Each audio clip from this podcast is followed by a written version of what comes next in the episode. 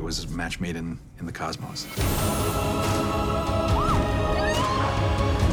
Dejah's prime objective is to save her people, but when she meets John, she falls in love. You stand behind me.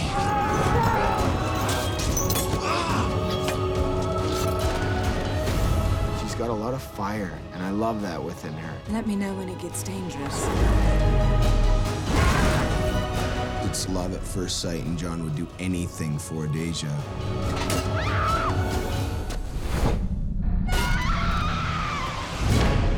I was too late once. I won't be again.